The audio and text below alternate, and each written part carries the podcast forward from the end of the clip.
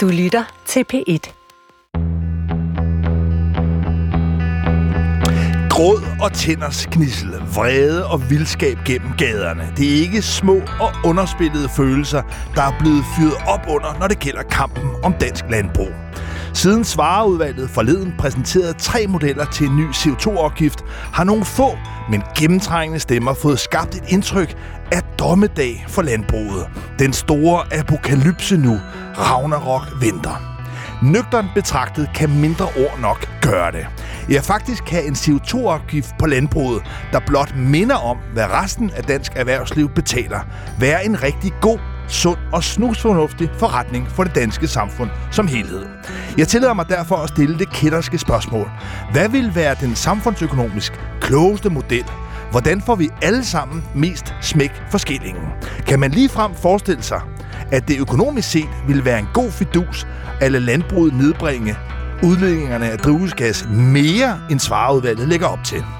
Du lytter til Guld og Grønne Skove her på PIT, programmet, hvor jeg jagter klimaets kolde kontanter og undersøger, om det virkelig er muligt at tjene både moder jord og uselmammon. Mit navn er Lars Trimmonsen. Grønvaskningen kører i den grad på turboprogram. Der er stadig flere virksomheder, der bliver afsløret i manipulation og vildledning med falske påstande om bæredygtighed og klimaneutralitet. Her på fredag falder en potentielt skældsættende dom. Danish Crown står anklaget for at have lavet greenwashing. Ved tidligere at have markedsført sig med salgslogan om, at, citat, dansk gris er mere klimavenlig, end du tror, citat slut, og dels et markat med ordlyden klimakontrolleret gris. Den dom nu på fredag kan blive retningsgivende for, hvordan virksomheder her i Danmark kan og må markedsføre sig som grønne og såkaldt klimavenlige. Men det er langt fra den eneste aktuelle sag. Forleden blev en lignende sag om internettøjbutikken Zalando afgjort. Hør mere om de to sparede sager om påstået greenwashing lidt senere. For spørgsmålet er, om det om omsaggribende fænomen overhovedet er ved at blive bremset. Kan man overhovedet stole på virksomhederne, når de hævder at være gode eller bedre for klimaet? Velkommen til Guld og Grønne Skove her på B1.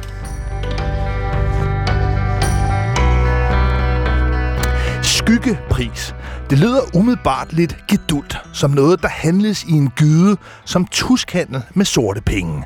Men det er faktisk det stik modsatte, når det gælder omstillingen, ikke mindst af landbruget. Begrebet skyggepris er prisen på den grønne omstilling, og er helt central for at forstå, hvad der er den mest effektive og samfundsøkonomisk billigste model. Jo lavere skyggepris, jo bedre. Og her er den gode nyhed, at det faktisk er billigt at reducere udledning af drivhusgasser i netop landbrugssektoren.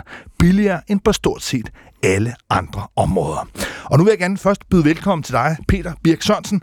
Du er professor i økonomi på Københavns Universitet. Du er tidligere overvismand, tidligere formand for Klimarådet, men også medlem af Svareudvalget. Lad mig indlede med at spørge dig, hvorfor er det, at CO2-reduktioner, nu har vi fået kortlagt hele samfundsøkonomien, hvad er forklaringen på, at drivhusgasudledningsreduktioner i landbruget ser ud til at være det allerbilligste?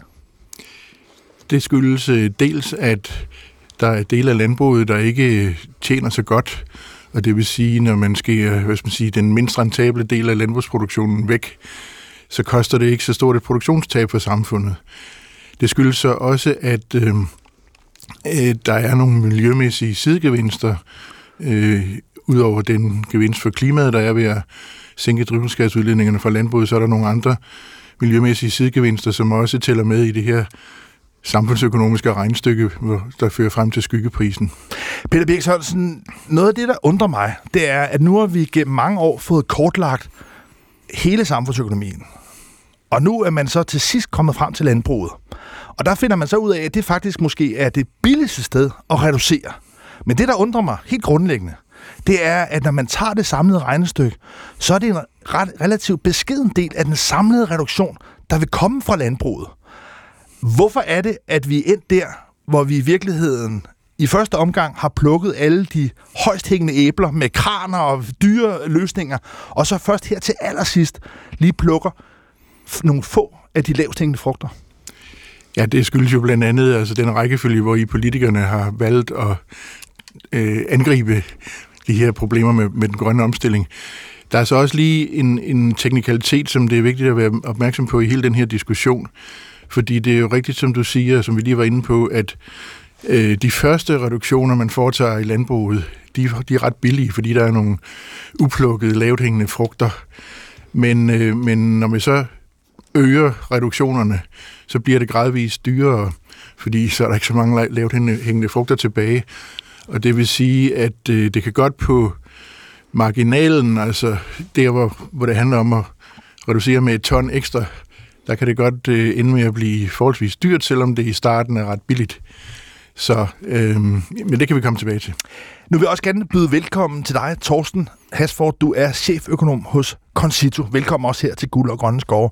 Når vi kigger ud over den samlede samfundsøkonomi, og har den bundne opgave, at vi skal reducere udledningerne i 2030 med 70 procent. Det svarer rundt regnet til 20 millioner tons i 2030. Hvor er det så, nu med den viden, vi også har fået fra svarudvalget i forhold til landbruget, hvad er det for nogle områder, hvor der man får mest smæk for skillingen? Nå, men Peter har jo i virkeligheden svaret på det spørgsmål. Altså, og det viser ekspertgruppens gode arbejde jo også, at, som du selv siger, de laveste skyggepriser ligger i landbruget. Det reflekterer jo også, at man i virkeligheden ikke har sat en pris på omlægning og reduktion af udledningerne i landbruget i forhold til klimaet specifikt før nu. Øh, så derfor er der jo selvfølgelig en mulighed for at finde nogle reduktioner, og det er jo oplagt, at man køber fat der. Men Thorsten Hasford, det lyder jo lidt som en Molbo-historie, at vi nu er gået igennem en lang, lang proces, hvor vi har valgt at lave alle de dyreste løsninger først, og så ender med i begrænset, beskeden omfang, og så at vælge at lave nogle af de billigste løsninger. Altså, hvordan er vi som et oplyst, velfungerende samfund nået dertil? Mm, øh, her kan jeg lige smide lidt historik ind, fordi tidligere i min karriere, så var jeg faktisk med i det, der hedder Klimakommissionen, som Anders Fogh nedsatte en kommission, som kiggede på, er det overhovedet muligt at blive klimaneutral i 2050? Og svaret på den klimakommission, det er jo helt tilbage i 2010, der valgte man jo faktisk at behandle landbruget lidt stedmoderligt, øh, fordi man vurderede, at det var faktisk lidt svært, det her med landbruget. Men man så nogle løsninger, for eksempel inden for energisektoren. Og det er jo de løsninger, vi har set udfoldet over de sidste 10 år. Vindmøller, solceller osv. Altså, så det var i virkeligheden de løsninger, der var, der var med til at drive det. Øh, så det er ikke kun, altså det er ikke, det er ikke en mål på historie. Altså det er fordi, man kan så argumentere, vil jeg sige, ret kraftigt for, at vi nok skulle have været i gang langt tidligere med landbruget, og så havde vi også været bedre stillet i dag, i stedet for at vi haster imod 2030 og tiden derefter. Peter Birk Sørensen, du har været involveret i alle de her øh, beregninger og diskussioner i overvis, men altså også siddet med som medlem af Svareudvalget. Og prøv lige at forklare helt enkelt, hvorfor er det, at I er kommet frem til, at landbruget i virkeligheden kun skal reducere en en meget mindre del, i hvert fald man havde regnet med, måske også oprindeligt, men altså det er jo i hvert fald en, en mindre del, det man kan sige, der er tilbage, når alle andre sektorer har, har, har reduceret den residual. Hvorfor er det så, så lidt? Jamen, vi har faktisk haft det udgangspunkt, at, øh, at landbruget skulle behandles på samme måde som andre sammenlignelige dele af erhvervslivet så kan det så ende med at være en politisk vurdering. Hvad, hvad, er, hvad, hvad er så hvilke dele af erhvervslivet skal landbruget så øh, egentlig sammenlignes med. Men altså, i den, i den ene af vores afgiftsmodeller, den der hedder model 1, der foreslår vi at øh, lægge en afgift på landbrugets øh, drivhusgasudledninger på 750 kroner per ton.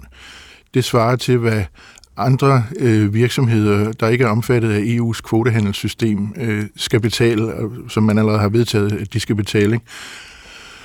Øh, gennemfører man den model, jamen, så vil i princippet øh, landbruget komme til på marginalen og betale lige så meget for det, de udleder som andre øh, sammenlignelige erhverv. Og øh, det giver så ja, faktisk efter vores beregninger nogle reduktioner, der er større end det, der egentlig er, er nødvendigt for at opfylde vores 70% mål i klimaloven. Men, men det er altså ud fra sådan en ligestillingsbetragtning. Så, så det var det, jeg var inde, lidt inde på før. Ikke? Altså på, på marginalen ender det med at være lige så dyrt for landbruget at, at udlede ton CO2 som, som for andre erhverv. Men det er jo så i model 1, der er ja. altså også en model 2 og en model 3. Ja. Og populært sagt kan man sige, at model 3 kunne man kalde, det vil jeg vælge at gøre, for Aalborg Portland-modellen. På samme måde som man, da man pålagde afgiften på industrien, der havde man den her standard på 750 kroner, men der lavede man så også nogle undtagelser, blandt andet for Aalborg Portland. Peter Birk Sørensen, prøv lige bare at beskrive eller præsentere de her modeller. Hvad er logikken i, at landbruget skulle have samme vilkår som Aalborg Portland? Det er model 3. Ja, det kunne være, hvis politikerne de siger, at landbruget er et erhverv, der er meget udsat for international kon- konkurrence. ligesom cementproduktion herhjemme er, er meget udsat for international konkurrence. Og derfor så er der risiko for en meget stor produktionsnedgang, hvis, hvis man øh, lægger den her afgift på 750 kroner på, på landbruget. Og øh, hvis man ikke ønsker det, øh, så, så kan man vælge at sige, jamen så skal de have samme behandling som Aalborg Portland. Det er en politisk vurdering. Øh, altså det, der er billigst for samfundet, det er den her model 1, hvor landbruget sidestilles med andre almindelige erhverv uden for kvotesektoren. Ikke?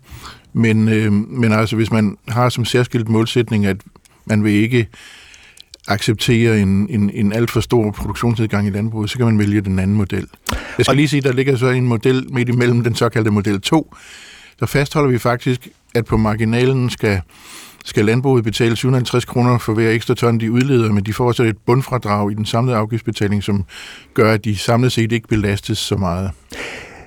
Man kan opgøre det her på mange måder. Det kan være svært tilgængeligt, men det er principielt enormt vigtigt, at vi alle sammen prøver at forstå, hvad det er, der er på spil her. Fordi det er store beslutninger, også vidtrækkende beslutninger. Og et tal, det er ligesom afgiften på, hvor meget landbruget skal betale per ton udledt drivhusgas, og der skal man jo huske, at det ikke kun CO2, det er i høj grad også metan, så man taler om CO2-ekvivalenter, altså noget, der svarer omregnet til CO2. Men en ting er afgiften, noget andet det er det, I beskriver som skyggepris, som jo er sådan et klassisk øh, økonomisk begreb. Og Thorsten Hasford, prøv lige at hjælpe mig med at forstå, hvad er skyggeprisen på CO2-udledning, når vi konkret taler om landbruget? Skyggepris er jo et begreb, man bruger sådan set på tværs i forhold til, når man skal tale om, hvad koster det at reducere et ton CO2. Øh, så i forhold til, jamen hvad nu hvis øh, den her sektor skal udlede mindre? Hvad er omkostningen i forhold til det? Og så i den her skyggepris, så tager man sådan set alle de andre aspekter med, som ikke er det. Det vil sige, er det et spørgsmål om at reducere sin produktion, eller er det et spørgsmål om at anvende noget ny teknologi? Har vi også, og det er relevant i forhold til landbruget, har vi også nogle andre, kan man sige, gevinster, eller det kunne i princippet også være tab i forhold til udledning af mindre kvælstof for eksempel, så regner man det med ind, og så får man ligesom det her samlede regnestykke og siger, jamen for hver ton, øh, så koster det så meget i virkeligheden for at reducere. Og det anvender man også, når man for eksempel kigger på industrien, så kigger man også i størrelsesorden, lad os sige 1000 kroner, koster det for industrien at reducere, og nu har man så kigget på landbruget, og så de første ton er, viser det jo så, er relativt billige. Men hvis vi nu tager model 1, og det er jo en politisk proces, der nu er gået i gang. Der er treparts, mm, et grønt trepartsmøde senere i, i eftermiddag, så det er ligesom noget, der kommer til at køre hen over øh, foråret. De skal afrapportere i juni, så må vi se, hvad der sker af politiske beslutninger. Det kan vi ikke øh, foruddiskontere her. Men hvis vi tager model 1, Peter Birk Sørensen, så har I beskrevet det, udregnet det til at have en skyggepris på 150 kroner. Prøv lige at, at folde det regnestykke ud. Hvad ligger der i sådan et regnestykke? Jamen, der ligger jo, at... Øh at man for det første som udgangspunkt, så, så indregner man jo, at der er et, et tab for samfundet ved, at vi producerer færre fødevarer, når produktionen går ned, øh, som følge af, at der bliver pålagt en afgift, jamen så bliver der ikke produceret så meget, og de fødevarer har trods alt en værdi. Øh, der, kan, der sker også øh, en, en prisstigning for forbrugerne. Der kan være nogen, i, nogen beskæftigede i landbruget, som skal finde en anden job, eller deres løn bliver måske, der kommer et, et vist tryk på lønnen, ikke? Så de der effekter på priser og lønninger, som er afledt af en afgift, det har også nogle negative konsekvenser for forbrugerne. Og det er det, det der det, som det, er et negativ kolonne? Det er det, det, det, der tæller på negativ siden. Og så, som Thorsten Hasford lige øh, nævnte, så er der så til gengæld nogle miljøgevinster, først og fremmest i form af reduceret kvælstofudledning til vores vandmiljø, men også mindre udledning af ammoniak. Og det, det har jo en sundhedsgevinst, det her med mindre ammoniakudledninger, og vi ved alle sammen, der er problemer med vores vandmiljø, og vi skal leve op til EU's vandrammedirektiv. Så der er nogle gevinster der, som vi som modregner. Øh, og, og så netto, så, så får vi så den her skyggepris. Det skal så siges, at, at den her lave gennemsnitlige skyggepris, den, den afspejler, at det vi snakkede om før, jamen, der er nogle lavt hængende frugter, som vi starter med at høste. Men når vi så øh, bliver ved med at reducere, altså når vi så øger reduktionerne, så bliver det altså gradvist dyrere. Så på marginalen, der er det, der, der er det altså dyrere end de der 150 kroner at sænke udlændinge fra landbruget, også når man indregner de, eller modregner de positive miljøgevinster. Peter Birk Sørensen, du er som sagt øh, medforfatter med i gruppen, der har lavet den her grøn skattereform, den endelige afrapportering, men du har også lavet en lang række andre projekter, og jeg har faktisk haft dig med her i programmet Guld og Grønne Skove tidligere, jeg tror det var for små to år siden, hvor du havde været med til i samarbejde med Danmarks Statistik at lave en beregning på et nyt grønt BNP. Og dengang var kom I frem til et for mig ret spektakulært beløb, at der årligt skete ødelæggelser, forringelser af natur, miljø og klima i Danmark for et beløb, I opgjort til 250 milliarder kroner. I hvor stor udstrækning er de skadevirkninger, blandt andet også for landbruget, tænkt ind i det her? Nogle af dem er, altså for eksempel øh, omkostningerne for vandmiljøet ved kvælstofudledning, omkostningerne for sundheden ved, ved ammoniakudledning, det er med. Noget af det, der talte meget i, i, i det regnestykke, du lige omtalte her i Danmarks Grønne BNP, det var tabet af biodiversitet, som, som øh, vi opgjorde til et ret stort beløb. Det er bare svært og kontroversielt at, at, at sætte værdi på det. Det har vi, det har vi så ikke gjort i, i, øh, i den her rapport, øh, fordi der ikke ligesom er konsensus om, hvordan man skal gøre det. Men det synes jeg er helt fint, at I ligesom har en, en, en faglig enighed, og mm. I ligesom har afleveret det her samlet. Men, men hvis du ja.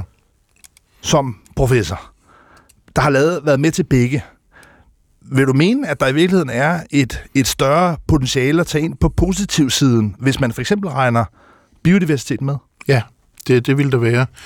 Øh, men, men det hører så med til historien her, at så skal man lige tænke over, hvad er så det mest, den mest målrettede måde at regulere de her ting på, fordi man kunne jo godt få den tanke, jeg tror det er den, du ligesom leger med, at jamen, på grund af de her miljømæssige sidegevinster, der er ved at reducere udlændingerne i landbruget, så, så burde man egentlig have en højere klimaafgift på landbruget end på andre erhverv. Øh, der er pointen så bare, at at det vil være mere målrettet at sætte ind med andre former for regulering direkte over for de der andre miljøproblemer. Øh, hvis jeg må give et eksempel, så, så er det jo sådan, at øh, vores vandmiljø er ikke lige sårbart alle steder i landet. Der er nogle, nogle steder, hvor det er meget mere sårbart end, end andre steder. Så derfor så frem for at lægge en, høj, hvis man, en højere generel øh, CO2-afgift på landbruget, så vil det være mere målrettet, mere effektivt at sætte ind med, med, med øhm, øh, differentieret regulering af gødningsforbrug og kvælstofudledning de steder i landet, hvor vandmiljøet er mest sårbart. Jeg skal nævne, at jeg selvfølgelig har inviteret landbrug og fødevare til at medvirke her i dagens program. Og vi havde også en aftale, men med skiftende begrundelser, der har Landbrug og Fødevare altså meldt afbud, og de ønsker ikke at deltage i den her debat om den billigste måde og måske klogeste måde at omstille landbruget. Men der foregår jo altså også forhandlinger bag lukkede døre, og det kan jo være, at der er nogle synspunkter, der er nemmere at fremføre der. Men her i det åbne, der vil jeg nu bare gerne lige afslutte den her første del. Thorsten Hasford, cheføkonom i Concito. Altså, når vi kigger på den samlede balance, er det så rationelt, oplyst, fornuftigt, at landbruget ender med at skulle reducere, hvad der bliver lagt op til her i størrelsesorden 2,5 millioner tons. Er det altså den klogeste måde, vi kan gøre det på? 3,2 i model 1. altså jeg vil sige, det er et rigtig godt arbejde, som ekspertgruppen har gjort. Og hvis vi ligesom kan starte der, vil det jo i virkeligheden også være et rigtig godt sted at at gå videre. Altså det, vi, det jeg også synes, vi skal huske, det her, og nu er der jo meget fokus på 2030, og hvor mange ton leverer det i 2030 osv. osv. Altså, det er jo ikke det, det handler om, hvis vi skal være helt ærlige. Det her handler jo om Danmarks grønne omstilling den hele vej. Altså, regeringen har en målsætning om 2045, at vi skal være... Altså, det her handler jo om at få de værktøjer på plads, så alle sektorer omstiller sig. Og, og så kan vi kigge på landbruget, det gør vi i øjeblikket, og det vil være rigtig fint, at vi får det rette værktøj for landbruget. På samme måde, som vi jo allerede har etableret det med ekspertgruppens tidligere arbejde for industrien, hvor den netop har. Så på den måde, så synes jeg sådan set, at det her, som ekspertgruppen har præsenteret, er et rigtig, rigtig godt sted at starte for at få det. For der er jo også noget historik i det her, som man også bliver nødt til at respektere.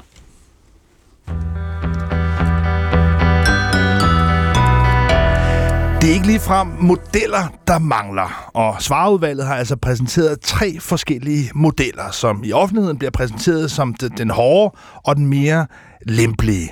Men givet, at der altså er en måske bedre samfundsøkonomi at reducere i landbruget, så tillader jeg mig nu alligevel at spørge, om man kunne forestille sig, at der også kunne være en model 0, hvor landbruget i virkeligheden blev bragt til at reducere mere.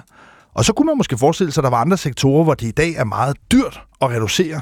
Ja, at de kunne måske reducere mindre, eller endnu bedre, at vi kom hurtigere frem mod net zero i 2045. Nu vil jeg også gerne byde velkommen til dig, Andreas Lund Jørgensen. Du er seniorøkonom i Tænketanken Kraka. Velkommen til. Tak for det. Den her præmis om, at det skal være den samme afgift i landbruget, industrien, er det, er det, er det klogt økonomisk at sige, at øh, selvom det i virkeligheden måske bedre kunne betale sig landbruget, at så er det en god idé at have den samme afgift? Altså, nu kan man sige, der kan jo, der kan jo også være nogle, nogle andre hensyn end sådan den rene samfundsøkonomiske efficiens. Der er jo også nogle, nogle landmænd, der har opbygget deres virksomhed under de, de forudsætninger, der nu var, da de lavede investeringerne. Men, men så er det jo rigtigt, at det burde så måske i højere grad komme til udslag i, at man, at, at man diskuterede, hvordan man skal kompensere, eller hvordan staten kan hjælpe landbruget igennem den grønne omstilling, og ikke i, at de skulle reducere mindre end andre sektorer. Fordi jeg er jo sådan set enig i din præmis om, hvis man skulle, skulle designe afgiftssystemet forfra, så, så må man nok ikke ind der, hvor, hvor vi er endt i dag, hvor det er øh, et eller andet grad udtryk for nogle tilfældigheder, og den rækkefølge, man har gjort tingene i, og måske også noget med, at landbruget er en svær sektor at omstille, som har gjort, at der til sidst var en ret lille reduktionsmanko i, som kommissionen skulle forholde sig til. Med den måde, vi så sammensætter afgiftssystemet på, og de reduktioner, der kommer, altså ender vi så med en, en løsning, der for os alle sammen er dyre? Jamen, det gør vi. Altså i det, man kan sige, i det teoretisk optimale afgiftssystem, jamen så, som Peter Birk Sørensen også var inde på, jamen så håndterede vi de her andre miljø eksternaliteter, som vi kalder dem, med, med, dem håndterede vi særskilt. Altså vi reduceret kvælstof enten med en eller anden ja, meget specifikt geografisk opdelt kvælstofafgift, eller med noget udtagning af jord der, hvor det var relevant. Og det gjorde vi så også med de andre miljøeksternaliteter, og så lægger vi en ensartet afgift på hele, hele økonomien. Det er sådan på klimaområdet, at langt det meste af økonomien er i virkeligheden reguleret på, på EU-plan, også gennem kvotesystemet. Men der er nogle undtagelser, der er nogle områder, der ikke er kvotebelagt, og det er blandt andet landbruget og transporten. Men der har man så det, synes jeg, lidt forunderligt fænomen lige nu, at man har indført en ny dieselafgift, som vil betyde, at skyggeprisen for en reduktion i transporten vil komme op omkring 2.000 kroner. Og hvis man tager selv den øh, mindst fordelagtige model her, model 3, ja, så ligger det op i størrelsesorden, lad os bare runde op og sige øh, 500 kroner. Men det er jo alligevel altså fire gange så dyrt at reducere i lastbiltransporten, som det er i landbruget. Og altså, Andreas Lund Jørgensen, seniorøkonom hos Kraka, Hvorfor ikke lade landbruget reducere mere? Så kunne man måske sænke dieselafgiften. Altså, så vil man opnå den samme reduktion billigere. Ja, man kan sige, der er jo, der er jo to, to sider af den sag, fordi det er jo, det er jo nemlig helt rigtigt, at, at landbrug og transport er meget tæt koblet i det, der hedder EU's byrdefordelingsaftale, hvor hvert land er forpligtet til at reducere i de sektorer, som ikke er inde under EU's kvotesystem. Og der er det i Danmark i høj grad landbrug og transport, der ligger inde under det. Så der øhm. er sådan set et nulsumspil mellem transport og landbrug, ja, sådan rent teknisk. Ja, det er der. Øhm, og man, en af grundene til, at man så kan være ind i den, der kan være flere grunde, men en grund til, at man kan være ind i den her situation, hvor man mener, at dieselafgiften så er det bedste værktøj, det er, at man simpelthen er kommet for sent i gang. Altså man havde brug for et værktøj, der virkede allerede i 2025, for at vi kan nå vores 2025-mål, mens et godt afgiftssystem jo i virkeligheden er annonceret i god tid og indfaset gradvist, så virksomheden har tid til at omstille deres produktion. Peter Birk Sørensen, nu skal vi ligesom holde øh, hattene adskilt. Altså, det er politikerne, flertallet i Folketinget, der bestemmer landets love, og de har blandt andet tilsluttet sig ideen om en dieselafgift, som vil betyde, at skyggeprisen på transport vil blive størrelsesorden 2.000 kroner. Men hvis du kigger på det som uafhængig økonom, giver det så samfundsøkonomisk mening, at man vil reducere for 2.000 kroner i transporten, og lad os så bare sige for 500 kroner i landbruget? Jamen, der har Andreas jo faktisk forklaret det ganske udmærket, at, at hvis vi kunne have startet forfra øh, for et stykke tid siden, øh, så, så, ville vi, øh, så ville vi have startet, og det var også, hvad Thorsten sagde, så ville vi have startet tidligere med at, at reducere i landbruget, og så ville vi måske have gået mindre hårdt til transportsektoren øh, end, end det, vi gør nu. Ikke? Men, men øh, det er jo rigtigt. Men er det for der, sent at gøre det klogt? Øh, hvis vi skal nå det her 2025-mål, øh, som jo også er vigtigt for ligesom at fastholde troværdigheden af hele konstruktionen omkring øh, klimaloven, ikke? Så, så er det en højere dieselafgift noget af det, der virker hurtigst. Vi kan, vi kan simpelthen ikke nå at implementere en afgift øh, på landbruget på, øh, med, med så kort en tidshorisont. Men det afspejler, som det også er blevet sagt, at, at, at vi, vi kommer for sent i gang nogle steder. Thorsten Hasford, altså giver det, giver det mening, at, at øh, en, en vognmand altså skal betale, altså eller i hvert fald på, bliver påført en udgift, der i sky, mål i skyggepris er 4-5 gange så høj som, som en landmand? Det er rigtig god mening, at transporten betaler det, som transporten betaler. Det skal vi huske. Altså, der er, det er jo også fordi, at den beskatning, vi har på transporten, der gemmer sig jo også noget støj og noget trængsel og noget ulykke. Og der har vi jo ikke særskilte afgifter for det. Så når vi regner et tal på 2.000 kroner her, så er det jo hele transportens afgift, kan man sige. Og det er jo ikke kun CO2, det er jo også nogle ret andre ting. Og så skal man også lige huske, hvis vi leger rene økonomer her, jeg kan godt lide at bruge det tyske miljøstyrelses eksternalitetstal for CO2. Altså, hvor meget skade skaber CO2 globalt. Og deres tal hedder cirka 2.000 kroner. Så det er ikke et spørgsmål om, at der er nogle sektorer, som er burde re- kunne reduceres, hvis vi nu lagde mere på landbruget. Det er mere et spørgsmål om, vi ligesom løfter øh, alle sektorer. Men lad os slå det hårdt fast, at det i virkeligheden det niveau, der er for transporten, der måske savligt set er det rimelige. Men så må man jo konstatere, at landbruget ser ud til at slippe meget, meget billigt. Andreas Lund Jørgensen, seniorøkonom hos Krakker, skal vi bare besinde os på, at fordi vi er kommet så sent i gang, fordi politikerne ikke har turet træffe beslutningerne rettidigt, at så ender vi med nogle dyre og i mange tilfælde måske dumme løsninger? Ja, det, det korte svar er jo nok, at ja, det er jo nok den, den spilleplade, der er nu, at vi, at vi snakker om, om de, her, de her tre modeller, og håber, at vi får valgt den, den mest fornuftige af dem. Øh, det, det er nok lidt utopisk at tro på, at man kan, man kan gå i gang med at opfinde en, en, en helt ny model, selvom jeg synes, din, din model Zero har, har, har noget kørende for sig med at designe systemet på en, på en mere klog måde.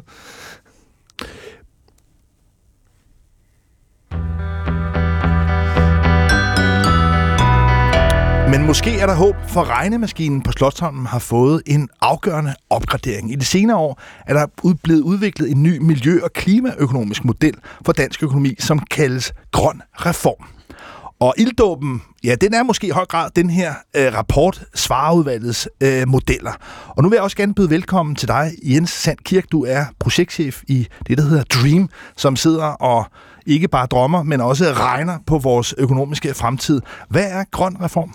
Ja, det er jo en, øh, et projekt, som Peter Birk øh, startede i sin tid helt tilbage i 17 som et øh, forskningsprojekt, et ret stort visionært projekt med ideen om, at vi skulle have en ny regnemodel i Danmark, som kunne bruges til at regne på en grønne omstilling på tværs af sektorer på en meget mere detaljeret måde, end man kunne i forvejen i de øh, eksisterende modeller, som de økonomiske råd og andre brugte.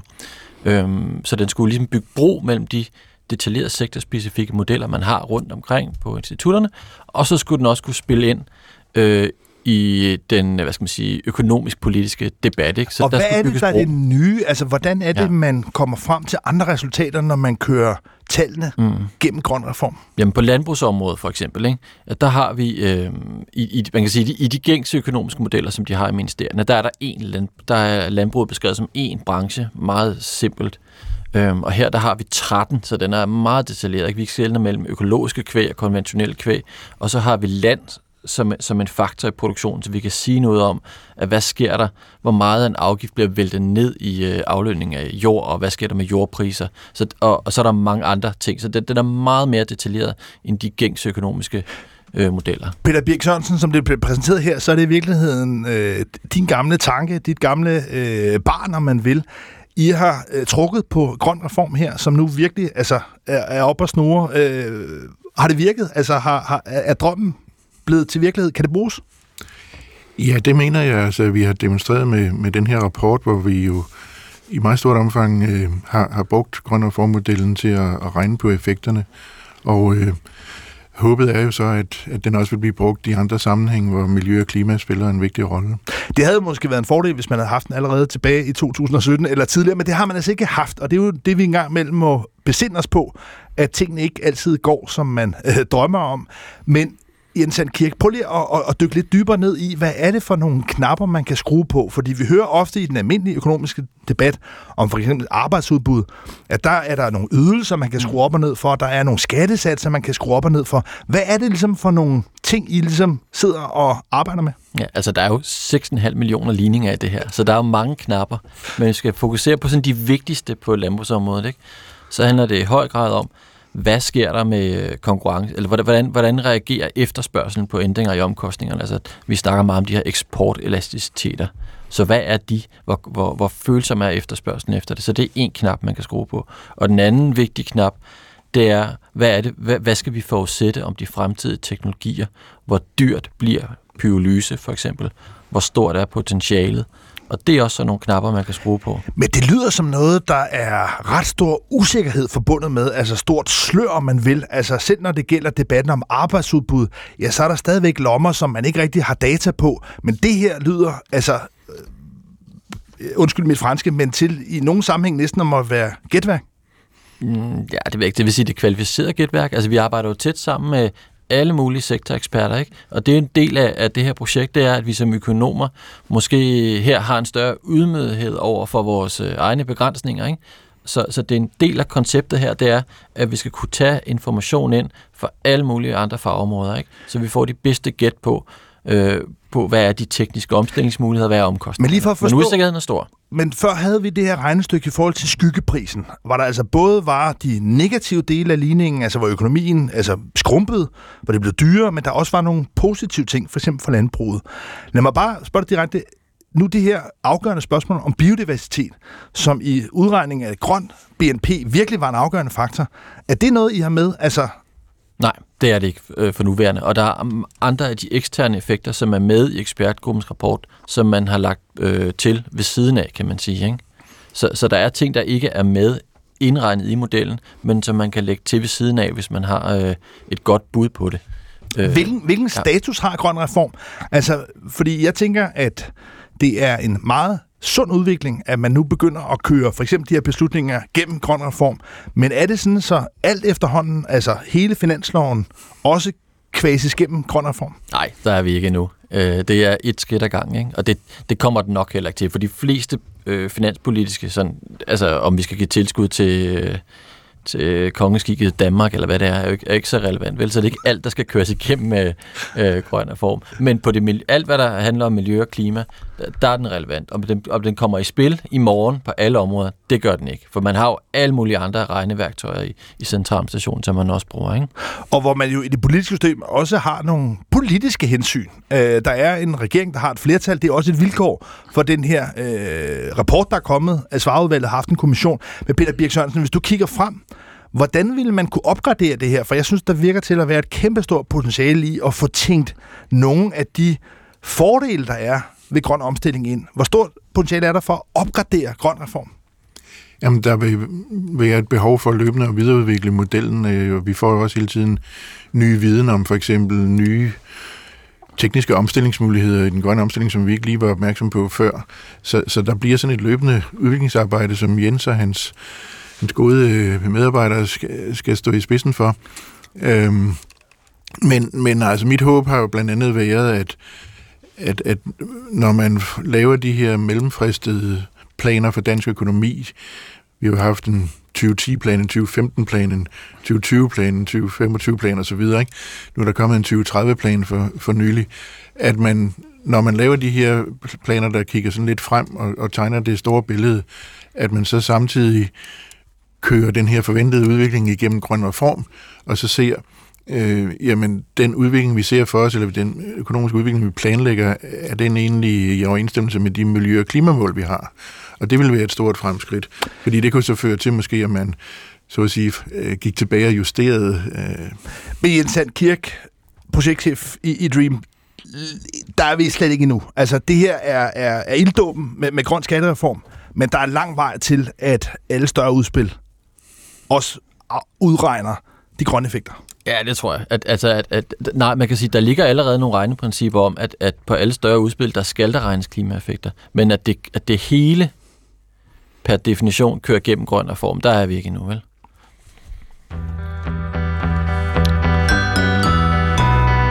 Man kan ikke hævde, at SVM-regeringen rider samme dag, som de sadler. Tværtimod trækker beslutningsprocessen om en CO2-afgift på landbrug i langdrag.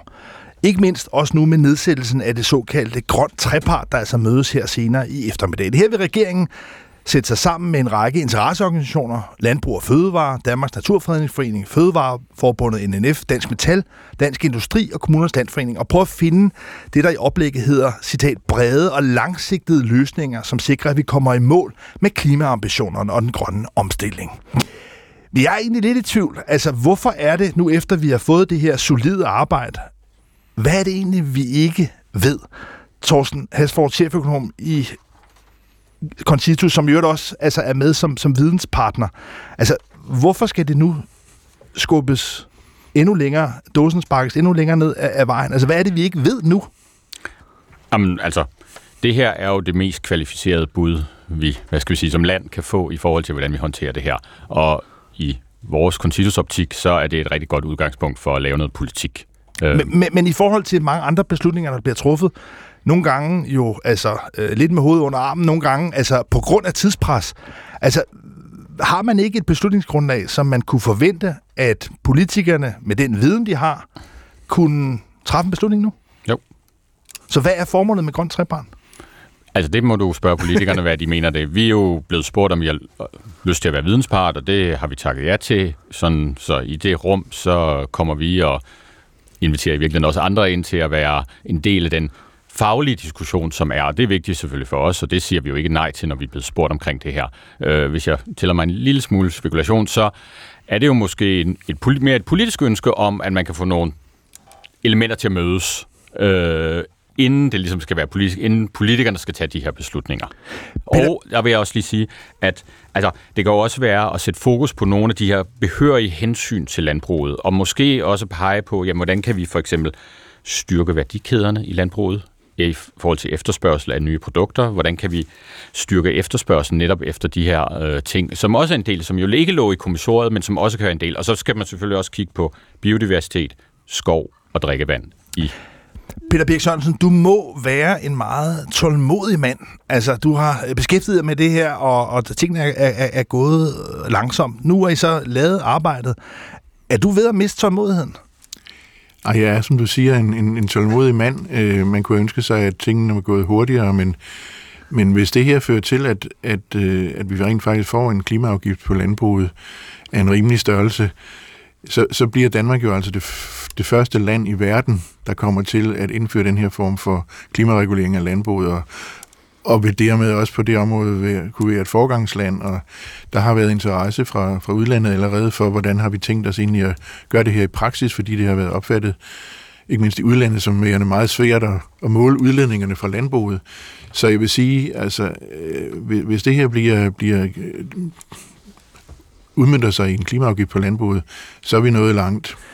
Nu er der nok ikke mange mennesker, formentlig heller ikke jeg selv, der vil ønske at leve et samfund, hvor økonomer bestemte alt som diktatorer. Så det er nok et meget sundt princip, at der ligesom er nogle andre hensyn af alle mulige karakterer, ideologiske, religiøse, hvad vi jeg, der også spiller ind. Men bare lige her afslutningsvis, Peter Birk Sørensen, i, i det her spørgsmål om klima, hvor alvorligt oplever du, at man tager den økonomiske sagkundskab? Nu er det ligesom leveret. Altså, hvor meget vejer økonomisk sagkundskab ind her? Altså det betyder da øh, noget, kan, kan jeg konstatere. Vi, vi lavede jo også en, en tidligere rapport, der, der foreslog en, en, en afgiftsstruktur for industrien, og den blev jo mere eller mindre øh, vedtaget, så, så man kan jo ikke beklage sig over, at man slet ikke lytter til os, og det er også kun rimeligt, at man også lytter til andre indspiller andre faggrupper, og også tager andre hensyn end de rent økonomiske. Men lad os håbe og opfordre til, at ikke mindst grøn reform, den nye grønne regnemaskine, altså vil blive brugt øh, mere flittigt, og derfor også tak til dig, Jens Sand Kirk, projektchef i Dream. Også tak til dig, Thorsten Hasford, cheføkonom hos Concito. Tak til seniorøkonom hos Krakker, Andreas Lund Jørgensen, og ikke mindst også tak til dig, professor Peter Birk Sørensen. Tak fordi I kom her i Guld og Grønskov.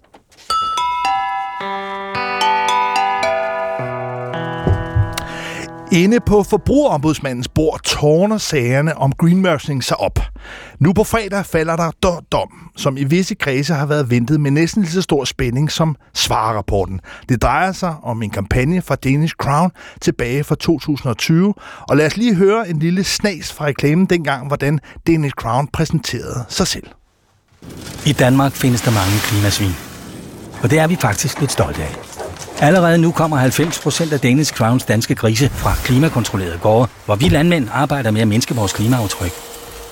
For eksempel ved at udnytte... Ja, helt konkret drejer det sig om to udsagn. For det første udsagnet om, citat, dansk gris er mere klimavenlig, end du tror, citat slut. Og for det andet, markatet klimakontrolleret gris, der stod på lyserøde klistermærker i køledisken. I det ene ringhjørne, der står Klimabevægelsen og Dansk Vegetarisk Forening, og det andet er selvfølgelig Danish Crown. Og på fredag, ja, der bliver det altså så afgjort, om sidstnævnte må eller ikke må, eller det er jo i datid, men måtte eller ikke måtte bruge udsagn som klimakontrolleret gris. Spændingen udløses sidst på ugen. I mellemtiden er der dog også en anden greenwashing-hammer, der er faldet, nemlig over online modeshoppen Zalando, eller Hammer og Hammer. Det vender vi tilbage til. I en pressemeddelelse fra Europakommissionen bliver det slået fast, at online-shoppen Zalando ikke længere vil bruge vildledende miljø- og bæredygtighedsudsagn på deres platform. I hvert fald ikke efter 15. april.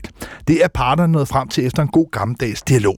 Her i studiet har jeg nu fået besøg af dig, Vagn Jelsø. Du er chefkonsulent i Forbrugerrådet Tænk, som er en finger med i begge sager. Velkommen her i Guld og Grønne Skov. Tak skal du have. Lad os lige prøve at skrue tiden lidt tilbage. Du var faktisk med til at starte den her Zalando-sag, der nu er kommet afgørelse. For tre år tilbage, tilbage i foråret 2021. Hvad var det, der skete her? Ja, altså vi begyndte for en fem år siden i Forbrugerrådet Tænk at kigge øh, stærkt på, øh, på hele tøjområdet, fordi at, øh, altså nu snakker man jo meget om, at det belaster klimaet og flyve, og man snakker om flyskam og så videre, men faktisk belaster tøjproduktionen øh, klimaet mere end øh, alverdens øh, flyvning og øh, skibsfragt øh, transport til sammen øh, så bliver det jo særligt paradoxalt, når vi ser rigtig mange øh, tøjwebshops bruge øh, ordet bæredygtigt til at, øh, til at markedsføre deres produkter med, fordi det, øh, den forretningsmodel, man har på tøjområdet, den er mildt sagt ikke bæredygtig. Hvad var det, Zalando gjorde, som på en eller anden måde øh, udløste den her øh, aktivisme fra jeres side? Ja, det Zalando gjorde, det var, at de øh, satte markedet bæredygtighed på en lang række af de øh, øh, tøj, øh, ting, de er kjoler og bukser osv., de solgte.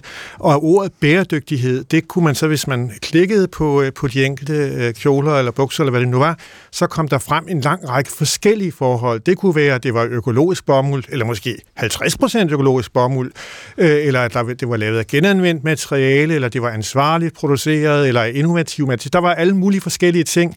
Jeg tror, der var 28 forskellige kategorier, som Zalando selv havde øh, konstrueret, hvor man det i virkeligheden for den almindelige øh, køber stod helt uklart, hvad snakker vi om, når vi snakker om bæredygtighed her. Og det går simpelthen ikke. Og hvad gjorde I så? Ja, vi anmeldte Zalando til, til forbrugerombudsmanden og sagde, at det, noget bliver jo ikke bæredygtigt, fordi det er lavet af økologisk bomuld. Det er fint, det er økologisk bomuld, men der kan jo være forurening fra fabrikken, øh, eller der kan være dårlige arbejdsvilkår på øh, der, hvor det er lavet osv. Bæredygtighed er et langt bredere begreb, og det skal man passe rigtig meget på, hvordan man øh, bruger. Så vi anmeldte dem og sagde, at det her det er vildledende markedsføring. Det går ikke. Og hvad sker der så? Altså bare for at forstå sådan en sag, så øh, forbrugerrådet tænk, I anmelderne til forbrugerombudsmanden. Og hvad, hvad, hvad sker der så? Ja, så sker der det øh, i tilfældet Zalando. Nu er det fem webshops, vi har anmeldt rent faktisk. Ikke? Men, men i tilfældet Zalando, der fik vi et brev tilbage om, at Zalando var tysk etableret og ikke dansk. Det kan jo undre en, når man går ind på en dansk hjemmeside og kan betale med sit dankort, men, men sådan er det. Så det har forbrugerombudsmanden ingen øh, ret til at gå ind i, så dem har oversendt til den tyske forbrugerombudsmand, hvor der også var klager over Zalando, og det var der også i Norge. Og så sker der jo så det, at der er sådan et netværk af europæiske forbrugerombudsmænd, de siger, jamen vi hører fra mange sider, at øh, der er klager på det her punkt over Zalando, så vi tager den op som en fælles europæisk sag. Og nu er der så kommet den her afgørelse, hvis man kan kalde det det, hvor man konstaterer, at Zalando efter en dialog har indvillet i og vil overholde loven efter 15. april. Hvad, hvad tænker du om sådan en afgørelse?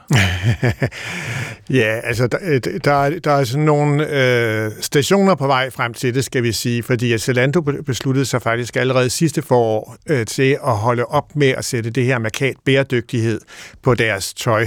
Men det optrådte stadig som et begreb på deres hjemmeside, hvor man kunne søge på det og finde ud af, at der var alt det her tøj, hvis man var interesseret Men altså, de her små ikoner, der ellers ja. var ved de forskellige ja. beklædningsgenstande, det ja. havde de selv valgt at fjerne. Øh, ja, altså det var øh, mærket bæredygtighed som skilt på tøjet, de fjernede. Ikonerne er der sådan set stadig, når man går, øh, går ind i en rullemenu under bæredygtighed. Men, men hvor alting er, det de nu har øh, givet lov til, øh, eller øh, gået med til, Zalando, det er, at de fjerner alt det her med ordet bæredygtighed, og de her ikoner, som de har knyttet til de her forskellige øh, kategorier. Og så har øh, forbrugermændene sagt, okay, øh, jamen så slipper I for videre tiltale. Altså, de får ikke nogen bøde eller straf på anden måde, men er blevet enige om, at de holder op med den der øh, form for vildledende markedsføring. Vi har selvfølgelig ragt ud til Zalando, som desværre heller ikke lidt ligesom Landbrug Fødevare, heller ikke ønsker at, at, at deltage, det står dem jo frit for. De har dog udsendt en kommentar til forløbet, og lad mig citere, og jeg tror, du skal holde ørerne stive, fordi det er øh, sådan relativt kompliceret sprog, men lad os prøve. Citat. Efter mere end et års intenst arbejde med vores kundeoplevelse og tæt dialog med Europakommissionen, er vi glade for at være nået frem til en gensidig aftale. Vores forslag om at forbedre kommunikationen af bæredygtighedsrelaterede oplysninger til kunderne er blevet accepteret, og dialogen mellem os er afsluttet, forudsat at de aftalte ændringer gennemføres. Citat slut. Men det er altså, at Zalando forpligtet sig til at forbedre kommunikationen af bæredygtighedsrelaterede oplysninger til kunderne. Bavn Jelsu, hjælp mig lige med at afkode det her. Hvad, hvad, hvad betyder det? Ja, det betyder, at Zalando lover at holde op med at overtræde loven. Øh, det er jo den korte version af det, øh, og det gør de jo blandt andet, fordi loven bliver yderligere skærpet øh, her. EU er i øjeblikket i gang med at lægge sidste hånd på den endelige vedtagelse af nogle regler, hvor det simpelthen bliver forbudt at bruge de her meget generelle ord som bæredygtighed, eller grøn, eller miljøvenlig, eller klimavenlig, når man markedsfører produkter. Var det her, hvad I håbede på, da I for små tre år siden anmeldte eller kontaktede forbrugerombudsmand med den her sag? Ja, vi håbede jo nok på mange ting. Øh, Øh, men men altså, altså det vigtigste, kan man sige, det er selvfølgelig, at virksomhederne de retter ind og, øh, og begynder at opføre sig øh, ordentligt. Øh, så i den forstand rykker tingene sig jo. Men vi synes jo også, det er vigtigt, at, at virksomheder, der overtræder lovgivningen, de faktisk bliver straffet øh, fordi at øh, det er jo forudsætning for, at de holder op med at gøre det. Ja, fordi hvad tænker du om, at sådan en stor virksomhed som Zalando kan bruge det, man må betragte som vildledende miljømarkedsføring, altså det vi også kalder greenwashing, i overvis, og så alligevel slippe med efter god dialog og løfter om bare at ville overholde loven? Er det ligesom... Hvad? Er, er, det, er det typisk forløb? Altså, det siger jo i hvert fald noget om, at man, øh, man ikke betragter greenwashing som lige så alvorligt som for eksempel et bankrøveri, fordi hvis det var en bankrøver... Ja, det er det vel retfærdigvis, retfærdigvis heller ikke. Det er det heller ikke. Nej, nej, nej. Så, så, så, så på den måde, det er bare for at strække den helt op. Hvis ja. vi forestiller os en bankrøver, som har røvet et antal banke, øh, og, og så finder man, finder man frem til ham, og så siger han, jamen det er et år siden, jeg sidst har røvet en bank, og jeg er holdt op med det, og jeg lover aldrig at gøre det mere igen. Så vil man jo ikke se for sig, at politiet sagde, okay, så, så slipper du for videre tiltale. Så det her er en meget tydelig måde at sige på, at greenwashing ikke i den forstand er en alvorlig forbrydelse. Vi synes faktisk, det er, måske ikke en alvorlig forbrydelse, men det er alvorligt, at virksomhederne de vildleder øh, forbrugerne.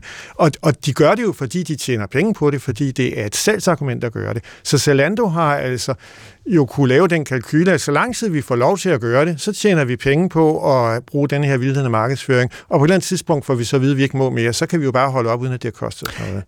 Hvilken situation står forbrugerne ind i? Altså, der er jo potentielt tusindvis af forbrugere, som har købt tøj her i den, kan man sige, forfejlede tro, at det måske var bæredygtigt, eller i hvert fald mindre forurenende end, end alternativer. Altså, hvilken status har sådan nogle forbrugere? Altså, de er jo blevet snydt. det kan man sige.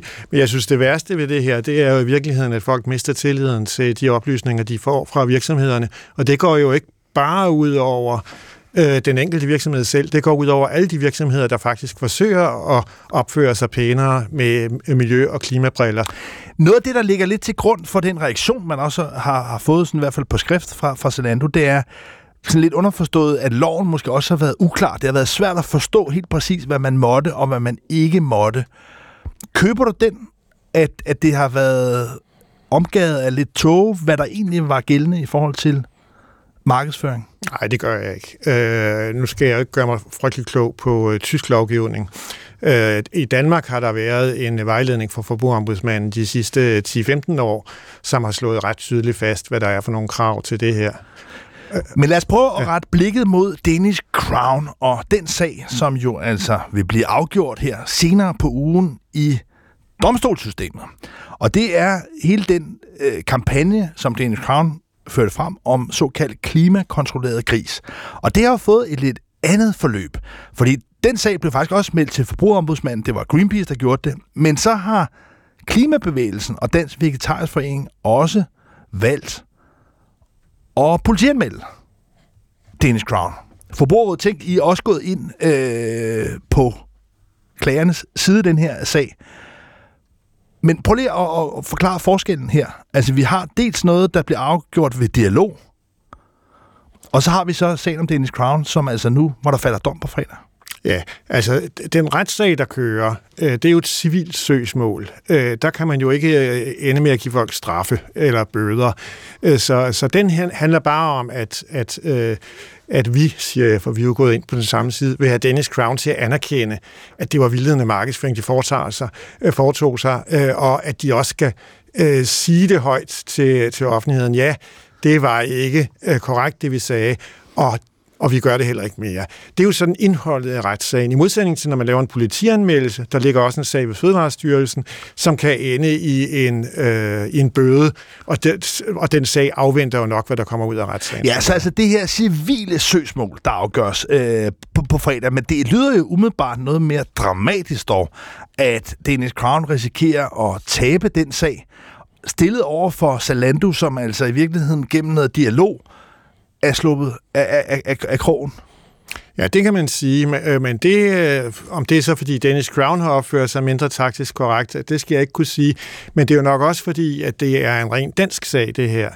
Øh, og så har der også i sådan bagved ligget et lidt uklart forløb om, hvorvidt den skulle ligge hos Forbrugerombudsmanden eller hos Fødevarestyrelsen. Men hvis Dennis Crown nu skulle ende med at tabe sagen, står de så værre end Zalando?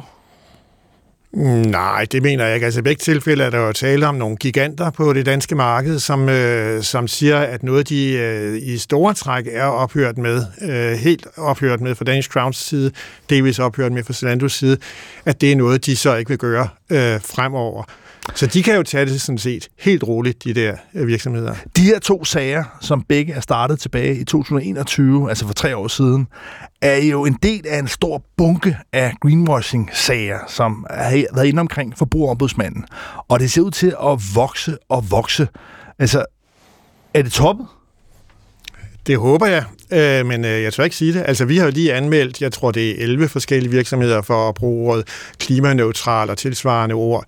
Øh, så det er noget, der er der big time derude. Men vi får jo altså, som jeg øh, sagde tidligere, vi får klare EU-regler.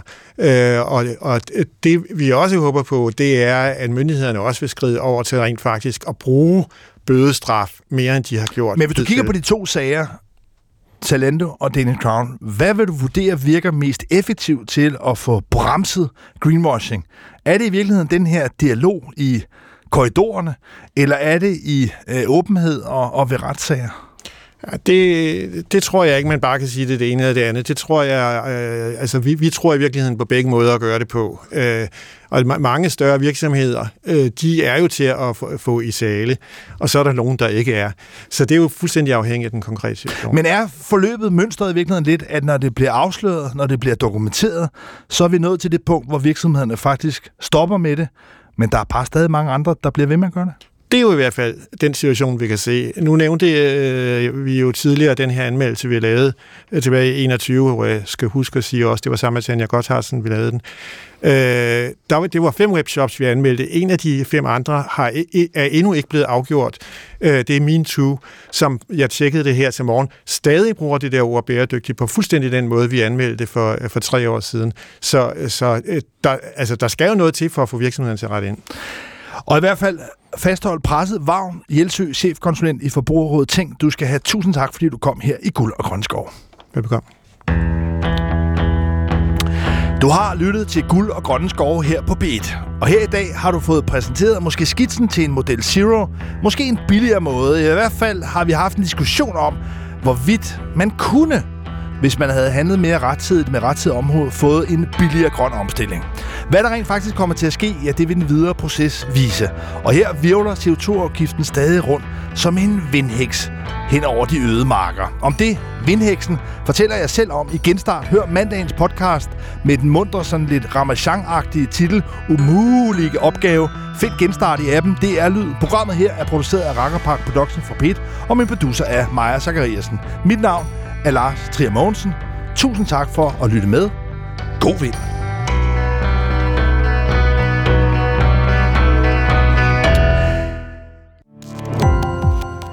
Gå på opdagelse i alle DR's podcast og radioprogrammer. I appen DR Lyd.